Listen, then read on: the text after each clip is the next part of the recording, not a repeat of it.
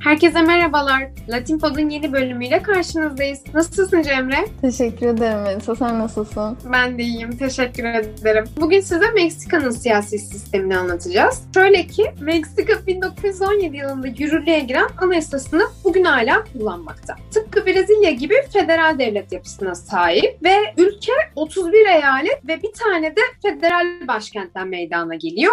Federal başkent de Mexico City bildiğimiz üzere. 1917 Anayasası'nın 51. ve 79. maddeler arasında yasam organı yani parlamento düzenlenmektedir. Aslına bakarsanız neredeyse tüm Latin Amerika ülkelerinde olduğu gibi Meksika'nın da yasam organı iki kanatlıdır. Diğer bir ifadeyle Senato yani üst meclis 128 üyeden oluşurken temsilciler meclisi yani diğer adıyla alt meclis 500 üyeden oluşmaktadır. Yalnız ben burada ekstra bir parantez açmak istiyorum. Çünkü daha önce anlattığımız Brezilya ve Şili'nin siyasi sistemi gibi Meksika'nın da hükümet kurumlarını ve uygulamakta olduğu bu başkanlık sisteminin kuzeydeki komşusuna çok benzediğini söyleyebiliriz. Bu da aslına bakarsanız Amerika'nın Latin Amerika ülkelerine yani güneydeki komşularının üstünde ne kadar fazla etkisinin olduğunu gösteriyor bize. Çünkü bugün bu coğrafya için yapılan demokratikleşme süreçlerine dair araştırmalara baktığımız zaman muhakkak ABD kelimesinin geçtiğini fark edebiliriz. Özellikle Samuel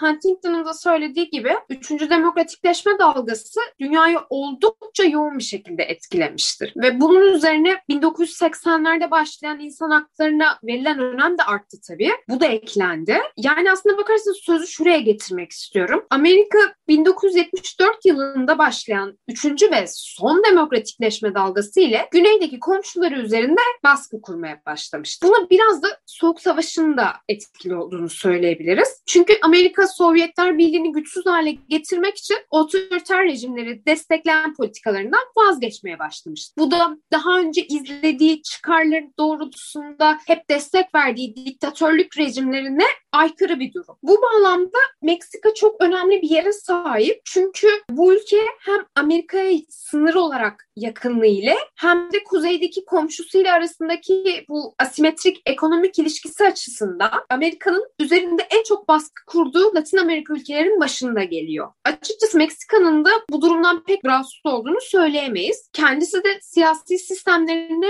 Amerika'nınkilerine benzetmek için elinden geleni yapmış bir ülke deyip parantezi kapatıyorum ve yasam organından devam ediyorum. Meksika'da kongrenin temel görevleri arasında tabii ki bildiğimiz üzere yasa yapma var. Ama buna ekstra olarak da bazı yetkileri de var. Mesela eyaletlerle ilgili gerekli düzenlemeleri yapabiliyor kongre, vergi koyabiliyor, borç alımını düzenleyebiliyor, kamu görevlilerinin maaşlarını düzenleyebiliyor, savaş ilan edebiliyor, ordu kurabiliyor, para basabiliyor ve af ilan edebiliyor. Yürütme etkisine geldiğimiz zaman Meksika'da başkanlık sisteminin uygulandığını söylemiştik zaten. E doğal olarak yürütmenin başı da başkan oluyor bu ülkede. Aslına bakarsanız Meksika başkanı sistem içerisinde en önemli aktör olarak kabul edilmekte. Buna da şöyle bir yorum yapabiliriz. Meksika 1929'da Rumsal Devrimci Parti'nin yani İngilizce'deki adıyla PRI iktidara gelmesinden önce gerçekten bir kaosun içindeydi. Bunun en önemli sebebi ise 1910 yılında başlayan ve tam olarak 7 yıl süren Meksika devrimi olduğunu söyleyebiliriz. Şöyle ki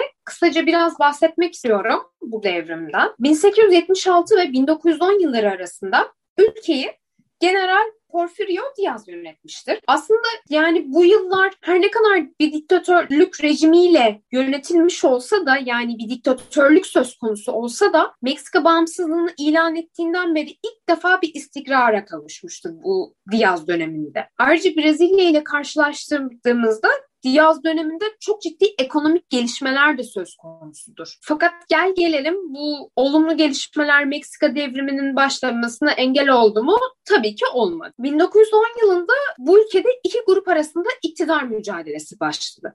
Bir tarafta Diaz'ın grubu yani diktatörlük rejiminin devam etmesini isteyenler, diğer tarafta da radikal sosyal reformcular var. Bu radikal sosyal reformcular da tamamen değişmesini istiyor düzenin Meksika'da. Yani diktatörlükte yönetilmek istemiyorlar artık. Ama şöyle de bir şey var çok garip bir şekilde.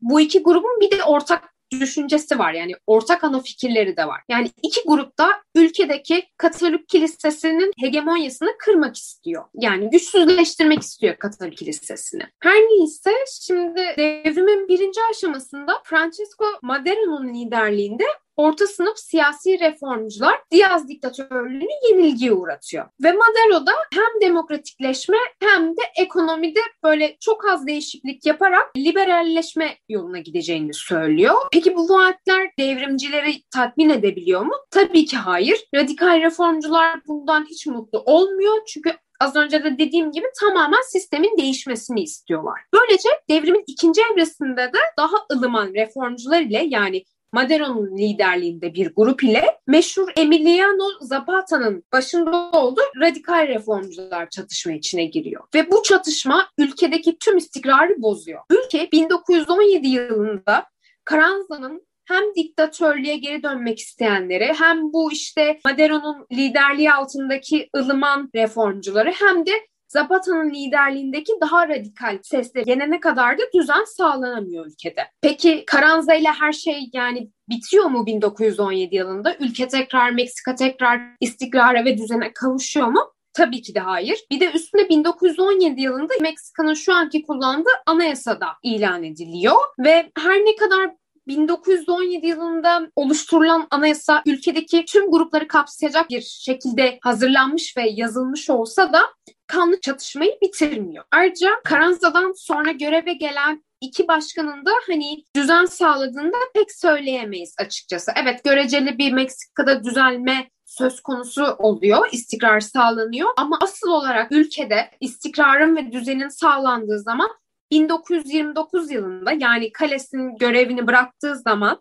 yerine gelen Kurumsal Devrimci Parti ile başlıyor. Şimdi soracaksınız tabii doğal olarak sen bunu bize niye anlattın? diye. Ben de size şu cevabı vereceğim. Kurumsal Devrimci Parti 1929 yılından 2000 yılına kadar tek bir başkanlık seçimini bile kaybetmemiştir ve ülkede gerçekten düzeni ve istikrarı sağlamıştır. Bunun yanında ekonomik gelişme de söz konusu olmuştur PRI döneminde. İşte bu yüzden Meksika başkanları yasama ve yargı organlarına göre sistemde daha önemlidir.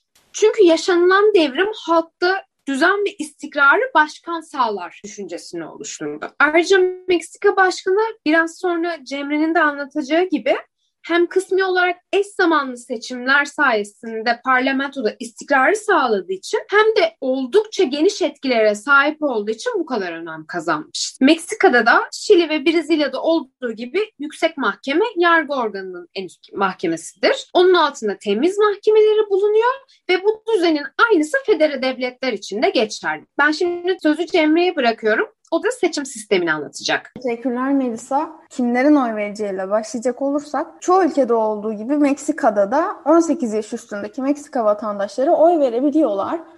Ve aynı şey e, yurt dışında yaşayan vatandaşlar için de geçerli. İsteyen vatandaşlar da tabii ki seçimleri izleyebiliyorlar, gözlemleyebiliyorlar. Sadece şöyle bir şey var. Seçimlere katılım genelde böyle %60 civarında seyrediyor ki bu diğer Latin Amerika ülkelerine göre e, düşük bir oran. Mesela örnek verecek olursak biraz oranları kıyaslayacak olursak bu 2018 seçimlerinde Meksika'da %63 civarı çıkmış katılım oranı. Son zamanlardaki başka Latin Amerika ülkelerinin seçimlerine bakacak olursak da mesela 2019'da Arjantin'de seçimler olmuş. Burada katılım oranı yaklaşık %80. E, Brezilya'da 2018'de yine seçimler olmuş. Burada katılım oranı yaklaşık %79. Ya da Bolivya'da mesela geçtiğimiz sene yapılan seçimlerde katılım oranı %88. E, bu oranlara bakınca Meksika'nın katılım oranı ne kadar düşük olduğunu da görebiliyoruz. Seçim sistemiyle devam edecek olursak da Başkanlık seçimlerinden bahsedelim önce. Şimdi Meksika'da başkanlar 6 sene görev yapmak üzere seçiliyorlar ve bir kere de seçildikten sonra tekrar başkanlığa aday olmaları mümkün değil. Bunu daha önceki bölümlerde de tartışmıştık aslında biraz. Bu konuda farklı uygulamalar görüyoruz. İşte bazen tekrar seçilmek mümkün olmazken bazen ard arda seçilmek mümkün olmayabiliyor. Bunun sebebi işte biraz o başkanın iktidarını kurumsallaştırmasını engellemek, önemli pozisyonlarda özellikle kendi taraftarlarını böyle devamlı bulundurmasını önlemek ve aslında yani tüm bunları önleyerek de kurumların kendilerini koruyabilmek. Sadece e, Meksika'nın bu diğer birçok başkanlık sisteminden ayrılan kısmı burada başkanlık seçimlerinin tek türlü olması. Yani yalnızca e, tek turda oylama yapılıyor.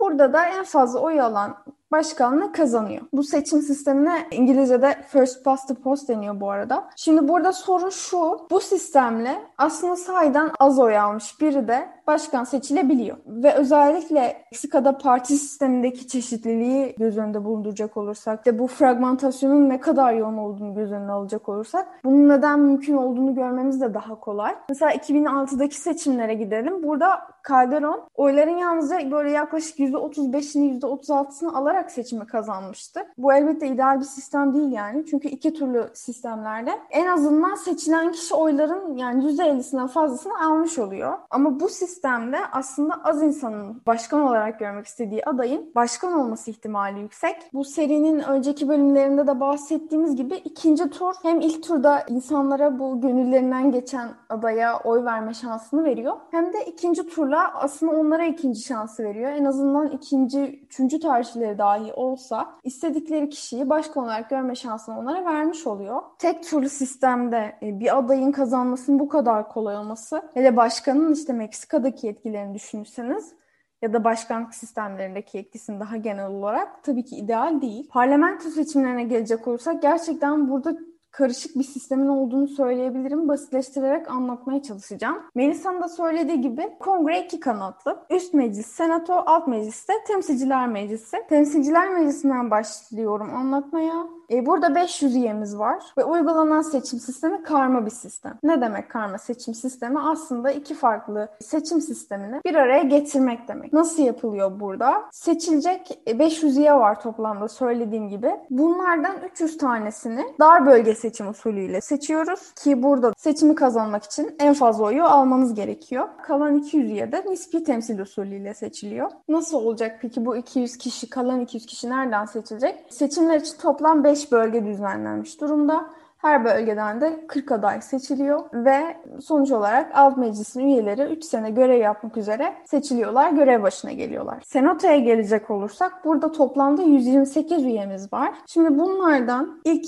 96'sı 31 eyalet ve bu Meksiko City e, federal bölgesinden seçilecek ve her birinden 3'er üye alınacak. Yani toplam 32 bölgeden 3'er üye şeklinde. Bunların seçilmesinde de iki aday en fazla oy alan partiden, üçüncü adaysa en fazla oy alan ikinci partiden seçilecek. Böylece 96 üyeyi seçmiş olduk. Kalan 32 kişi nasıl seçilecek? Onlar için uygulanan sistem şöyle. Bu sefer ulusal çapta seçilecekler ve onlar seçilirken de yine nispi temsil usulü izlenecek. Biraz parti sisteminin aslında kadar parçalı olduğundan bahsetmiştim. Devamını getirmek üzere de sözü tekrar Melisa'ya devrediyorum. Teşekkür ederim Cemre. E, tabii az önce PRI PRI dedik. Cemre'nin de dediği gibi parti sistemi oldukça çeşitli dedik Meksika'da. O zaman şimdi biraz da Meksika'nın parti sistemini anlatmak istiyorum size. Meksika'da siyasi partilerin kökenleri İspanya'ya karşı kazanılan bağımsızlık mücadelesine kadar uzanmaktadır. Ancak bu partilerin büyük çoğunluğu küçük ama güçlü lider partileri biçimde ortaya çıkmıştır. Yani tam olarak bugünkü anlamda bir parti durumu yok o zaman. Şu anda ise Meksika'da Brezilya ve Şili ile kıyasladığımız zaman çok partili bir sistem olduğunu görüyoruz. Yani diğer iki Latin Amerika ülkesinde ve ABD'de olduğu gibi parti sistemi iki ana parti üzerine kurulu değil. Ve bunu zaten Cemre de söyledi az önce. Parti sistemi içerisinde fragmentasyon çok. Ama peki bu iki partili sisteme kayma eğilimi göstermiyor anlamına mı geliyor? Tabii ki de hayır. Şöyle bir örnek verebilirim size. 2000 ve 2006 yıllarındaki başkanlık seçimlerinde PAN yani Milli Hareket Partisi seçimleri kazanmış. Kongrede ise PRI ve PAN üyelerinden oluşmuş. Yani PRI ve PAN üyeleri çoğunluğu almıştır diyelim. Yine de Meksika'da PRD yani Demokratik Devrim Partisi adlı bir partide bulunuyor şu anda. Bazen PRD PAN'la bazen PRI ile koalisyon olabiliyor. Ve ayrıca son seçimlerde de küçük partilerin parlamentoda yer aldığını söyleyebiliyoruz. Yani küçük partilerin sandalye kazanma oranlarında bir artış olduğunu görüyoruz. Benim aktaracaklarım bu kadardı. Bu bölümün de sonuna geldik. Haftaya görüşmek üzere. Haftaya görüşmek üzere. Hoşçakalın.